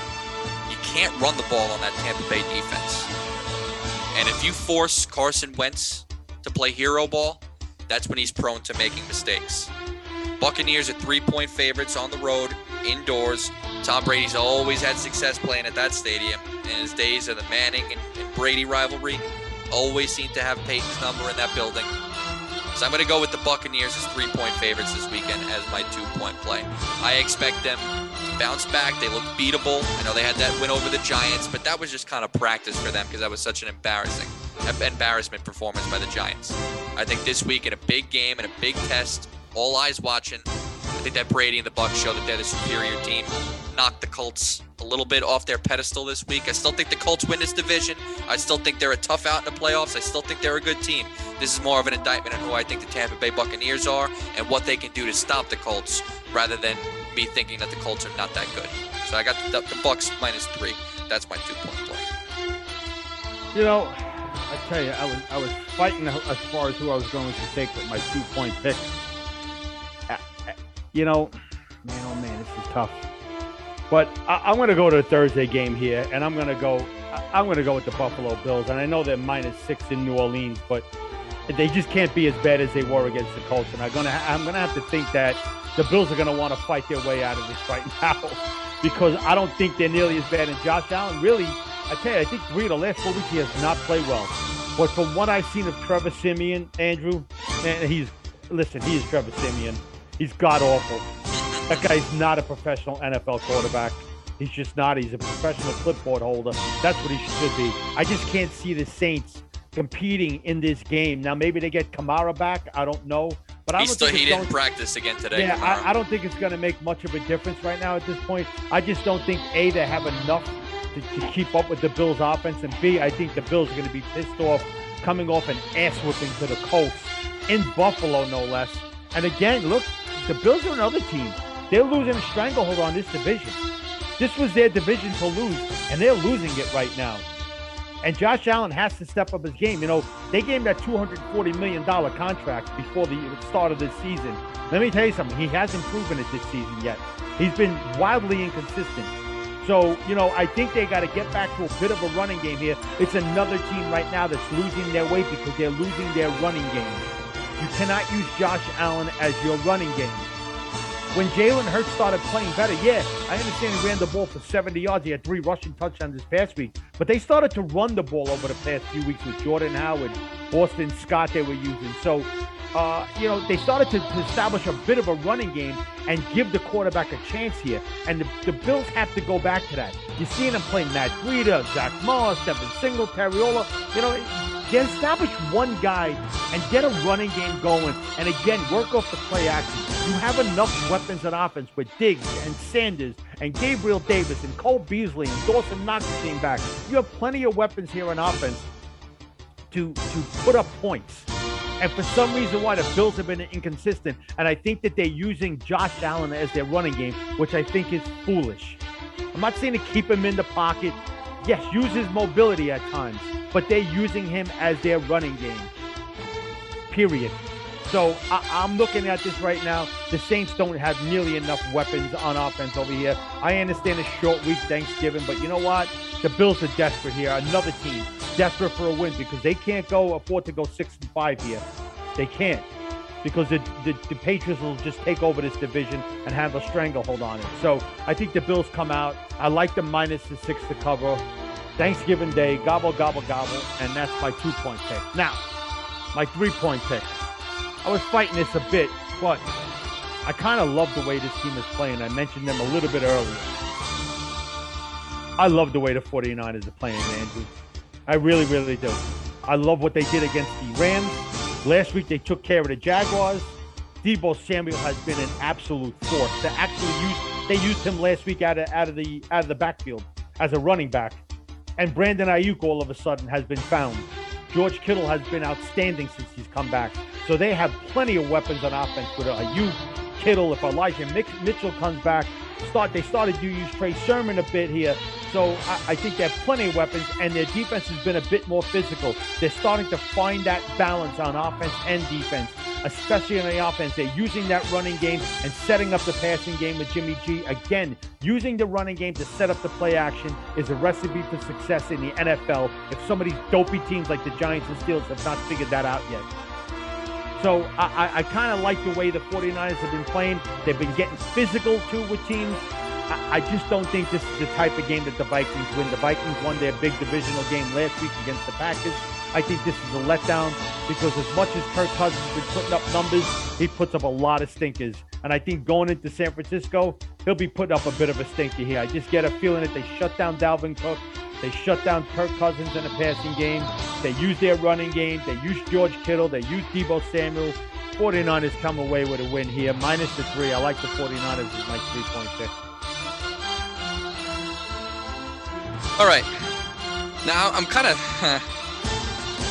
so for some reason, I don't know why I did this, but I was writing down the lines, and I thought I somehow I just I have the score open just like you do, and uh, for some reason I had the Steelers written down as plus one, but they're plus four and a half. So that game looks very very good to me.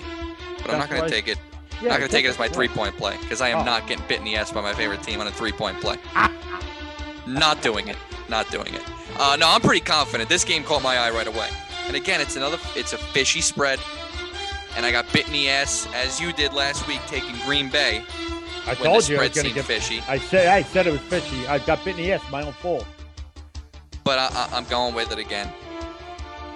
Going to four o'clock in the Mile High Stadium. You got the Los I'm Angeles son Chargers. Of a bitch. I tell you, I was that close to taking the Chargers, and I stayed away. I stayed away. I'm taking them. I'm taking them. I stayed away because I said, man, this line just looks way too easy right now. I just don't, you know. I tell you what. Here, yeah. here's my reasoning for that. This. was my other game. I was. I said I'm fighting this three point pick, and that was my fight. And I didn't even take the Chargers as my one and two. I was going to take him as my one and two, and then I said maybe I'll leave him for my three. But then I also like the Niners, so I just went up the Chargers completely. well, you're going to be wishing. You're going to be wishing that you took them after this uh, all right. God bless. so, Von Miller traded away. He's with the Rams now. Bradley Chubb's been injured all year. Kareem Jackson's questionable. Bryce Callahan's on injured reserve. Garett Bolles tested positive for COVID. He's probably going to be out for this game. Who's uh, who's blocking Joey Bosa on that line? Nobody. Nobody. How many points is Teddy Bridgewater going to be able to put up? Probably Teddy not two, many. Teddy two gloves. Teddy Two Gloves. He put up 13 points on the Philadelphia Eagles at home two weeks ago. He's not good. He's not good. And that Chargers team, listen, you saw Justin Herbert has a world of talent. But let's be honest, in that Steelers game, he got into a rhythm because they were getting no pressure on him. He was sitting back in the pocket and he knew that he wasn't going to get hit. When you have a quarterback that drops back and knows that there's no chance of anybody hitting him, they become that much more effective. I see a similar circumstance this weekend. I don't see Denver being able to generate any sort of pressure on this team. The left side of that offensive line between Matt Feiler and Rashawn, uh, Rashawn Slater for the Chargers, they've been impeccable. Rashawn Slater has been the highest graded offensive lineman by a long shot in terms of all the rookies. He's been incredible. Keenan Allen, Mike Williams, Austin Ekeler, even Larry Rountree gets the ball. He runs like a bat out of hell. That kid's a beast too. I just think there's too much on the field in terms of skill for the Chargers and not enough skill to contain it on the side of the Broncos. I understand road game for the Chargers, divisional rivalry. Should be a close game. I guess that's the thinking behind it. Chargers have been kind of inconsistent. I don't know. I saw that offense clicking on all cylinders on Sunday night. What have you done for me lately? What you've done for me lately is you impressed me with a 41 point showing. I expect more of the same this weekend. Chargers minus two and a half. That's my three point play. Am I going to get bit in the ass? Probably, but I'm going with my gut once again. No research, no overthinking, looking at the lines that look appealing to me, taking them, locking them in, picking up some ground in the standings because God knows I need it. Because if I have another 0 3 week, you could pretty much stick a fork in me and, and bury my casket six feet under because there is no crawling out of the hole that I create for myself if I go 0 3 again. But Panthers minus two, Bucs minus three, Chargers minus two and a half. All three of my teams win by a field goal. In the Bucs case, win by four, and I'm good. And those are my Sounds picks. good. All right, sounds good. So we'll see what happens. So I got no skin in the game on Thursday, but you do, right? You got the Bills. You got the Bills on Thursday. So you're gonna be watching Bills, closely. Yeah. After yeah. Uh, after Thanksgiving, a lot of people have that uh, the tryptophan makes them a little tired. They want to take a, a little couch nap. Not Rob. He's gonna be locked in. That I'll be locked in Thursday night. Locked in for sure. All right, I wanted to get a little, little bit of baseball before we call the quits.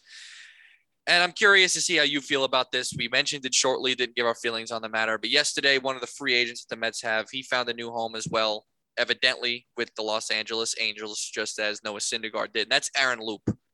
Um, and I got to tell you, the the Mets fan base to me is infuriating. It infuriates me because and I'm not gonna get we're not gonna get into this argument again, but remember I was a strong advocate of signing George Springer and the masses, everybody in Mets Twitter wanted George Springer. 150 million, 175 million, whatever he wants, give him a blank check, get him in here, we need him. And then Aaron Loup signs a two-year, $17 million deal with the Los Angeles Angels. Yeah, that was a lot fans, of money. It was a lot of money. I, I listen, I get it's a lot of money, and I get that he's not going to be signed. He's not going to be pitching to a .95 ERA. No one in their right mind knew that. Listen, we all acknowledge after Pete Alonso had 53 home runs his rookie year, we all acknowledge he's not going to do that again. It was it's a career year for a reason. It's not going to happen. But this guy is a crafty veteran. He enjoyed his most success under your coaching staff, and the only leftover from last year's coaching staff is who, Rob? The pitching, the pitching coach, coach, Jeremy yeah. Hefner. So you would think you know this guy better than anybody else. You should bring him back. Jeurys Familia is gone. I mean, good riddance. He was very good in the first half, fell apart, came back down to earth, and showed his true colors again in the second half. Edwin Diaz is hit or miss. Miguel Castro sucks. Now Aaron Loup is gone. So now you have an oft injured Jacob DeGrom not knowing what he's bringing to the table, a Taijuan Walker that was wildly inconsistent in the second half, Marcus Stroman still a free agent, Noah Syndergaard is gone, David Peterson's coming off the surgery, Tylor Megill, you don't know who he is, question marks galore in the starting rotation, and now you go into bullpen. You got a Seth Lugo who is wildly inconsistent, and Edwin Diaz who sucks whenever the moment gets big enough for him. He shrivels up like a raisin. Miguel Castro sucks. Familia is gone. Loup is gone. Now, what do you got coming out of the bullpen? So what are we going to do? We're going to extend Javier Baez and just call it an off season and say, hey, hey, we brought back El Mago, and that's it. Listen, I know Steve Cohen gave his word of approval at the Eppler press conference, and he said that he told Sandy and he told Billy that there's no limitations. You, you got to spend, go spend. We want to field a competitive team. Bro, there's only so much you can do with money on the free agent market to fill all the holes that this team has. And this offseason has started and there was a lot of turmoil, and we didn't have a manager in place, and we didn't have a general manager in place, and Noah Syndergaard even alluded to the fact that that's why part of the reason why he signed with the Angels. I mean, yeah, they gave him more money, but he didn't even go back to the Mets and ask them to match the offer because he said there was too much uncertainty in a year that was make or break for him. He didn't know who the manager was going to be and all this other stuff. So now in, a, in an offseason where we struggled so mightily to get a general manager, finally get him in here, there's tons of work to be done. And what we're doing now is we're creating more holes that need to be filled by not signing Aaron Loup. $17 million, two years for a guy that had a, a, a career year. I get that people might think that that's a lot of money, but I just find it comical that the same people who are willing to throw $175 million at a 31 year old outfielder are not willing to give two years and $17 million to a left-handed reliever that is a hot commodity in baseball who pitched to a .95 ERA last year. I, I, I don't get something doesn't add up in my head as to as to why fans seem to have no issue with this because I have a huge issue with it. I it, it didn't yeah. even seem like they made an attempt to bring him back. I had an issue with it too early on, and I and then I started looking more into Aaron Loup's career numbers, and I started looking at the contract itself. And yeah, we're all saying, all right, 17 million, but you know, at some point you got to have your limitations as to what you're going to spend. And we also have to see which way they're going to spend the money. We don't know what else they're going to do with their money. Again, you know, I mentioned it last week. Robinson Cano's contract's coming back on the books, $24 million. Now, you look at Aaron Loup's career prior to uh, 2021, you know, he, he, was with the Devil Rays, he, well, he was with the Tampa Rays the season before. He only threw, what he throw? Uh, 25 innings. Wasn't used like the way he was used with the Mets. Prior to that, in 2019, he was injured through three innings. 2018, he threw 39 innings. 2000, I'm sorry, 74, uh, 39, yeah, 39 innings he threw in 2018. Now, and really, you look at his career, he really has not, he was never as good as he was this season. And I think that's the, what the Mets were looking at. They got a bargain in him this year, signing him to a $3 million contract. So they got a bargain out of it. I guess the way to look at it is say, listen, we got the best out of him we can possibly get. He ain't going to be worth $17 million over the next two years. And I don't think they're going to be so far off base with that evaluation, to be, to be honest with you, Andrew. He's a 34 year old left handed starter. I don't know, you know, if maybe he could have even been overworked last year to a certain degree, as much as we only look at 56 innings. But who knows? Uh, we know the volatility of these relievers. So look, if we found Aaron Loup last year off the scrap heap and we found him off the scrap heap, then maybe we find the next Aaron Loup off the scrap heap at some point. Instead of signing these guys to a $17 million two year deal at the age of 34, coming off the best season of his life. But see, that's the thing, though, is that two years, 17 million. Is that going to hamstring this team in any It's way if Aaron yeah, Loup doesn't end up being here- that great? Here's the problem. Here's the problem. And again, I'm not. I, I, I was against this when I first heard about it, and then I started looking more into the contract and more at Loup's career. I'm not saying it's going to hamstring us, but at some point you have to reel it in a bit because let's see what their other moves are going to be. Andrew, this team needs. Listen, it's going to be a lot easier to find relievers off the scrap heap than it is starting pitches. So let's see if they bring a Stroman back. Let's see if they go after a Kevin Gausman, maybe possibly. You know, so let's see what they're going to do. Maybe they sign two starting pitches. Word is, uh, they were saying the rumor is that they offered Steven Matz a contract, from what I heard. Uh, let's see if that comes to fruition. So they got to bring back starting pitching first, then worry about the bullpen. Let's see what they need to spend on the starters first, and even another bat or two. And let's see what happens with Sai Suzuki, who we mentioned, who is going up for bidding now. So let's see what happens with that. And let's see where the money's being spent before I guess we overreact to this Aaron Loup contract, which to me, Aaron Loup's not going to make the difference in us winning 75 games or winning 90 games next year. It's just not. It's not. Well, And think- and and going back to your point about Matt, what Mark Feinsand is reporting is that uh, he's expected to come to a decision tomorrow. He has eight offers on the table from a variety of teams. Not going to run through all the teams, but the Mets are one of them. And the rumored contract is a tick up from what Anthony DiSclafani just got with the Giants. And Anthony DiSclafani just got three years, $45 million. So you're talking about an average annual value over $15 million for three plus years, three or more, potentially plus years of Steven Matz. No, thank you. No, thank you. I wouldn't mind seeing it two years with a team option third, but you know what? Here's the problem, Andrew. Steven Matz is going to have a bit of a market. He's a left-handed starter. He's still Let, young. let his market He- develop with the other teams that I'm want just- him. I want no I, part of him. I understand that. I'm just giving you reasons here. That's it. Don't argue with me about it. I'm just giving you reasons.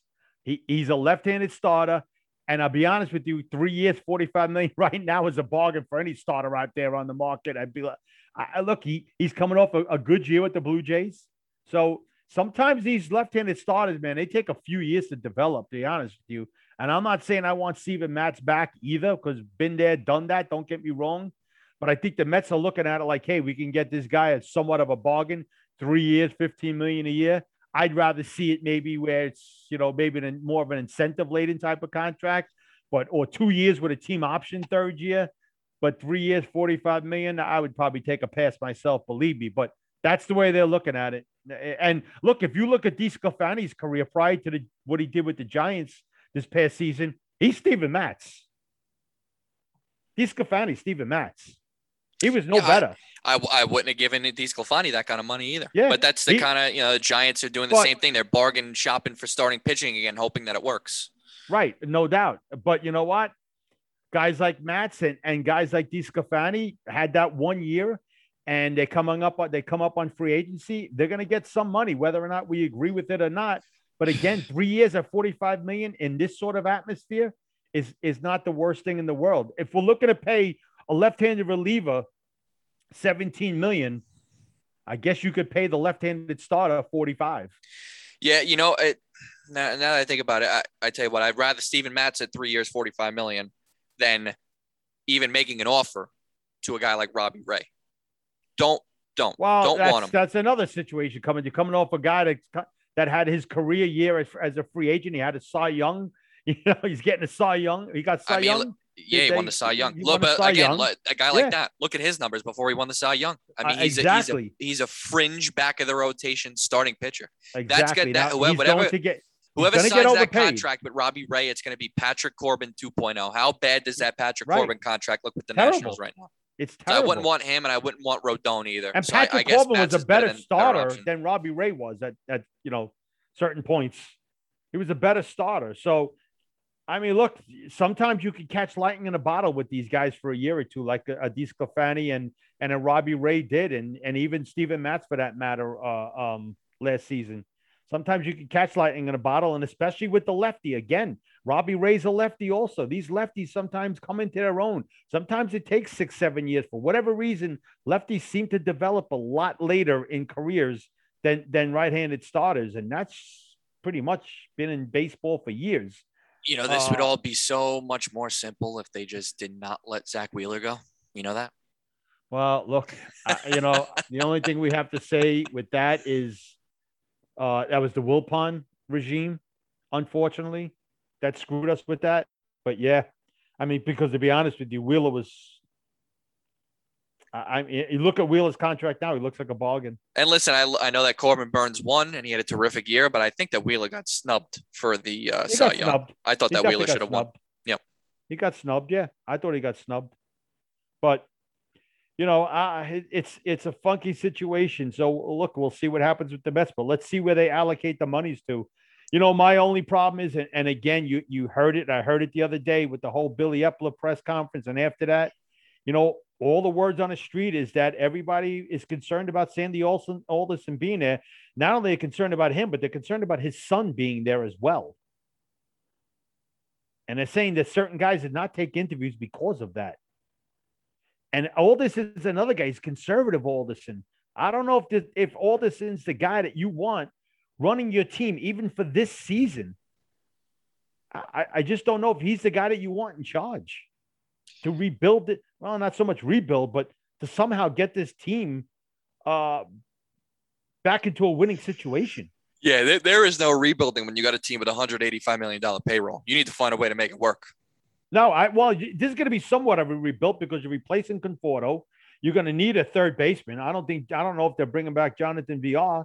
I don't know if they're doing that. So you're going to need you need a center fielder. You probably will need a second baseman because I'm guessing that McNeil's going to be gone. You certainly need to rebuild your starting staff and your bullpen. So yeah, it's somewhat of a rebuild. It's a re, it's a rebuild without saying it's a rebuild. It really is. When you got to replace when you got to replace just about every single starter after D- Jacob DeGrom, because um, you know, you want to count Tylor Megill, uh, David Peterson. Those guys are guys who are going to be guys that are fringe guys going into spring training, looking for a spot in the back end of the rotation. That's all they're going to be. And McGill probably gave himself a better chance than Peterson ever did because Peterson was god awful. Uh, so you know, Peterson probably um, Megill probably has the outside track at a fourth or fifth uh, um, spot in the rotation. But you know, Carlos Carrasco with with bone chips in his elbow, 34 years old, with all the injuries he had last year, you're going to rely on him. I mean, yeah, as a back end starter, I guess. But what are you doing with your two and your three? Where's that coming from? Where's it coming from? They're gonna have to bring back Stroman. They got to do it. Either they bring back Stroman or they go out and sign Kevin Gausman. Yeah, I don't think I'd be opposed to Gausman either. The only thing that the other thing I love about Stroman is just it's it's the durability. It's just you know he's going to yeah. go out there and start 30 games and eat no, up innings Gausman's for you. been the same way the last couple of years. He's been durable too. But how about the Yankees? Huh? How about them cleaning house somewhat? And how about Clint Frazier? Remember I told you about that guy last year? I said it's something about that guy that does not impress me. I don't know what it was. I don't know what it was, but you know who I who I compare him to? I was thinking about this, and it probably is before your time, or I don't know how old you were, if you were even born at that time. But the Mets had a guy named Lastings Milledge. Mm-hmm.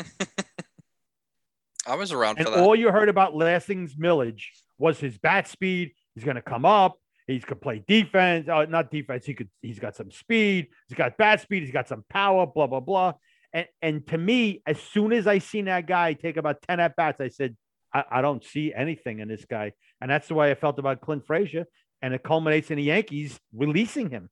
They DFA, they DF, they DFA'd him.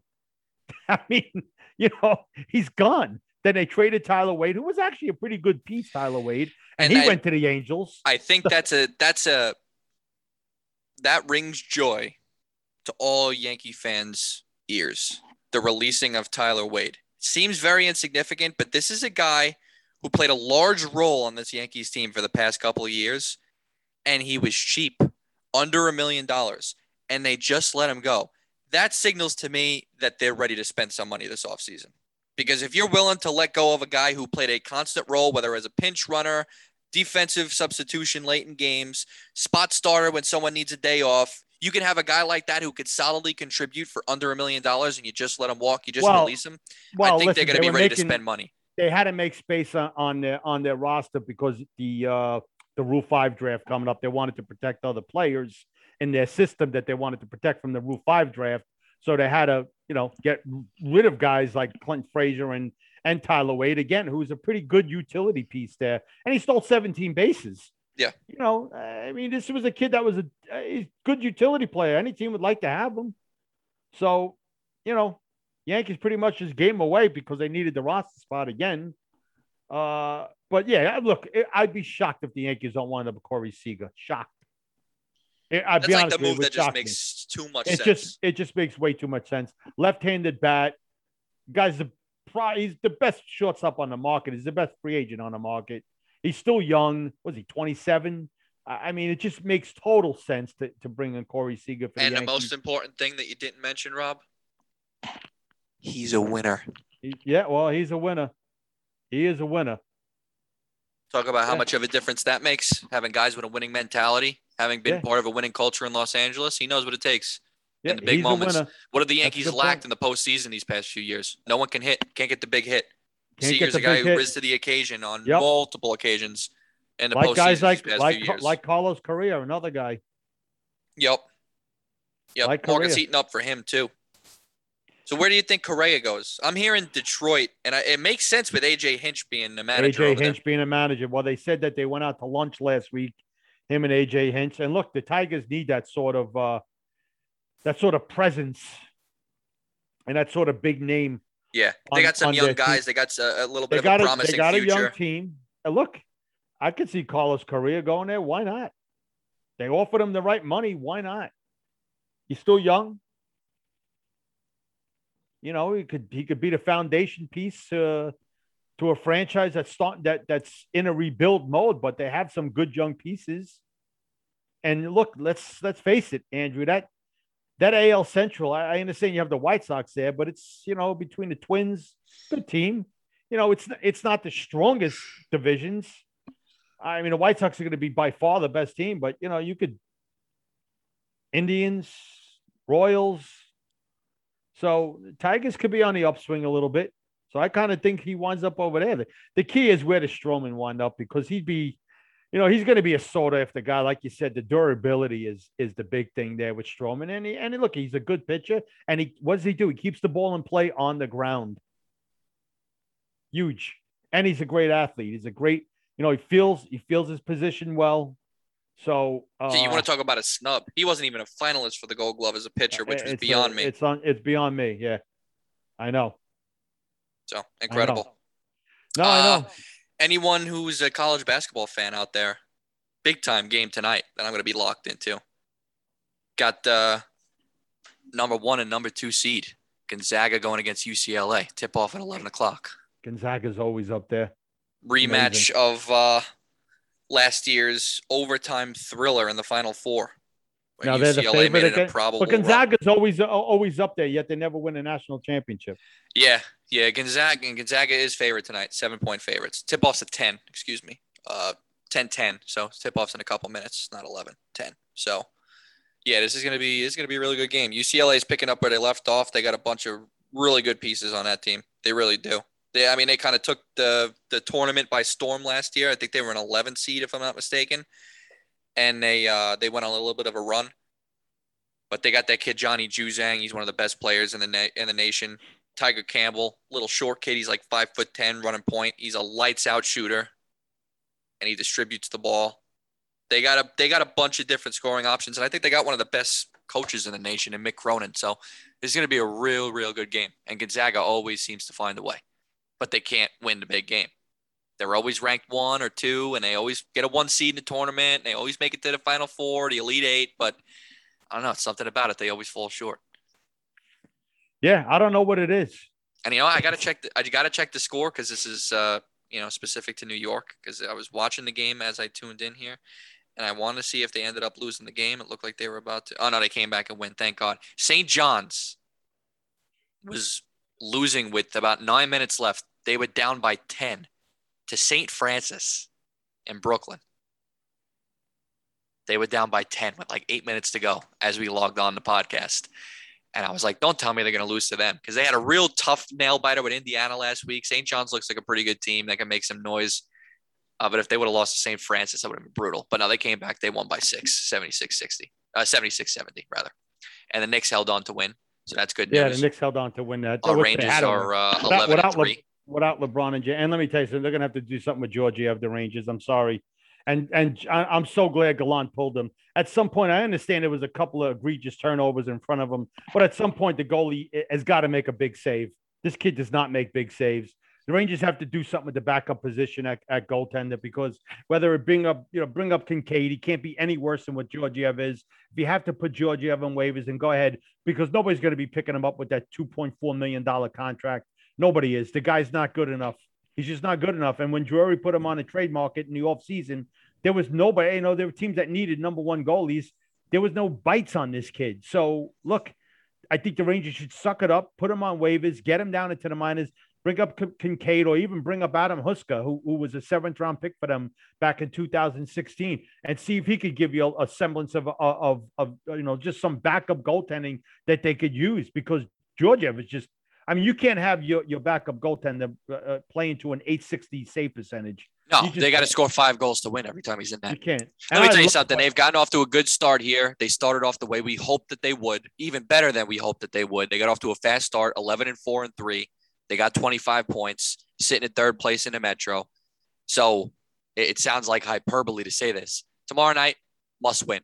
Playing the Islanders at their new arena. Uh, Islanders oh. are last place in the Metro right now, and they're losing six starters because of COVID tomorrow night. I'm sorry, there is no excuse. You got to beat the And that game, off that, that game tomorrow. scares me.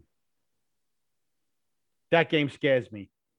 And as far And as I know, Varlamov is that in net, reason. not Sorokin. Sorokin's been incredible. Varlamov has not been good. If Varlamov starts starts that game and the Islanders are missing six starters because of COVID, there is no excuses. You got to win that game tomorrow. They got to win I'll that be game. pissed if they don't. They got to win that. But that game scares me because of that. I'm telling you right now. You go in, and right away you're thinking about that. Oh well, they're on demand. We should win this game.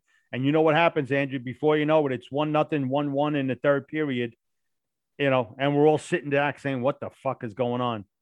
I- I, mean, because this Ranger team, listen, they scored the other night against the Sabres. It was a back and forth sort of affair there. And, and look, they they they scored with 0.4 seconds on the clock. Ryan Lindgren made a just an absolutely fabulous play. You talk about a hockey IQ. You see him there uh, uh, uh, um, by the blue line, inching his way, skating his way up little by little, looking at the clock, knowing that the Sabres weren't going to have enough time to break out and get an opportunity.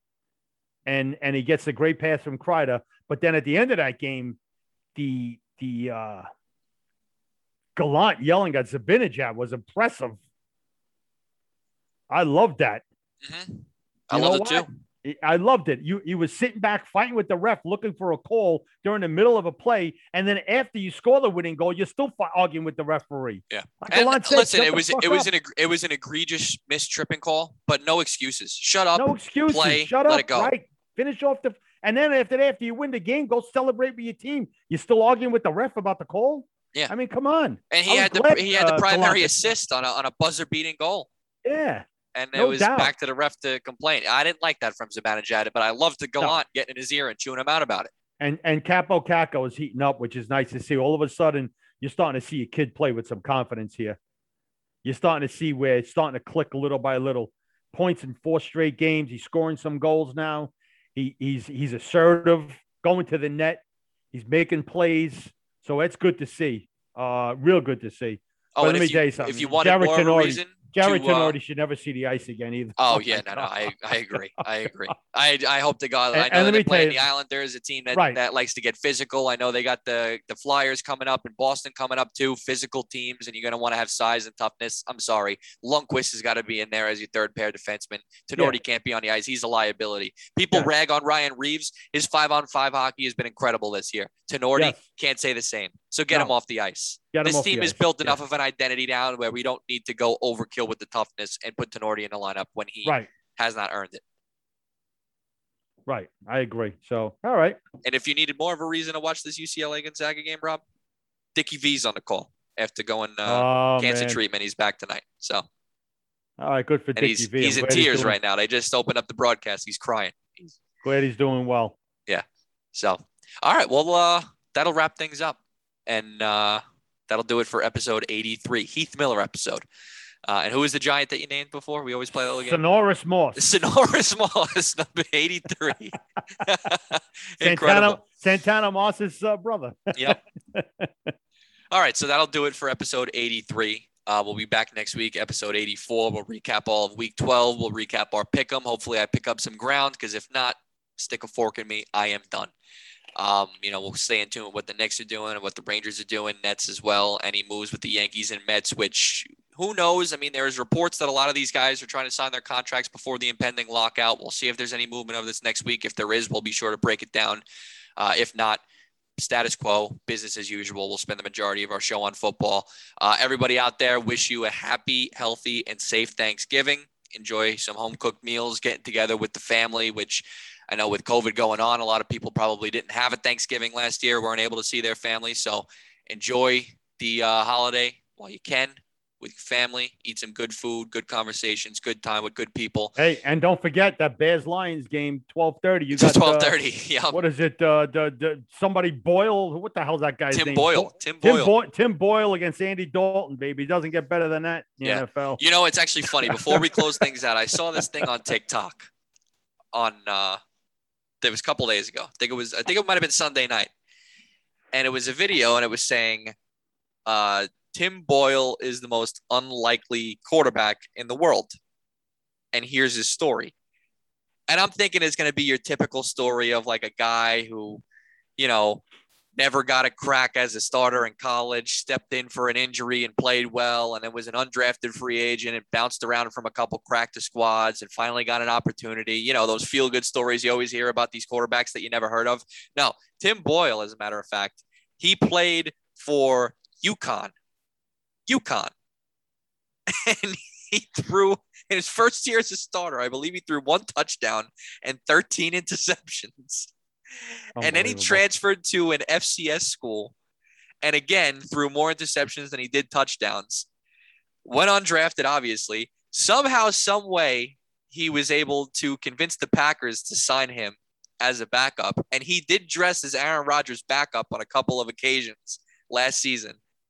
And then somehow, some way, convinced the Lions to draft him too, uh, to sign him too. And he was playing last week. And I think it was evidence of how they feel with him because I think up until the fourth quarter, I think he'd only attempted six passes. So I think that's pretty much how they feel. But Oof. my God, it's incredible how some of these quarterbacks are able to stick on a roster regardless Yeah. of talent level. And I saw I saw the most mind-boggling tweet before from Ian Rapoport that just goes to show like how lucky you are to have a starting quarterback because these are some of like the retreads that go popping around the waiver wire. So the Cardinals, they released that kid Chris Streveler before, and they signed Trace McSorley off of the Ravens practice squad. And now the Ravens, yeah, Wow. Trace McSorley, yep. And because the Ravens lost McSorley on the practice squad, and with Lamar Jackson missing the game with an illness, they had to turn to Tyler Huntley. The kid that they signed to take his place on the practice squad, God, I, I can't even. I don't even know what this guy this guy's name was. I gotta find it. It was like the weirdest name of all time. I, I couldn't believe it. Let me find the tweet. Ian Rapoport. Oh yeah, here we go. The Cardinals released quarterback Chris Streveler and officially signed former Ravens quarterback Trace McSorley to the active roster. The Ravens replaced McSorley by signing quarterback Kenji Bahar, who is a Baltimore native, to their practice squad. Unreal. That's Kenji unreal. Bahar. Oh God. On that note, make that up. no, you can't. You can't. Sadly, that is a real tweet from a real account. And that is a real quarterback that is on the Baltimore Ravens roster. But, anyways, we will call it quits for tonight. We'll be back with you next week. Again, everyone enjoy Thanksgiving. Stay safe and healthy. Enjoy your time with your family. Thanks, everyone, for continuing to listen and continuing to support us. And we'll be back to talk to you next week. So, for Rob Frey, I'm Andrew May. See you guys next time.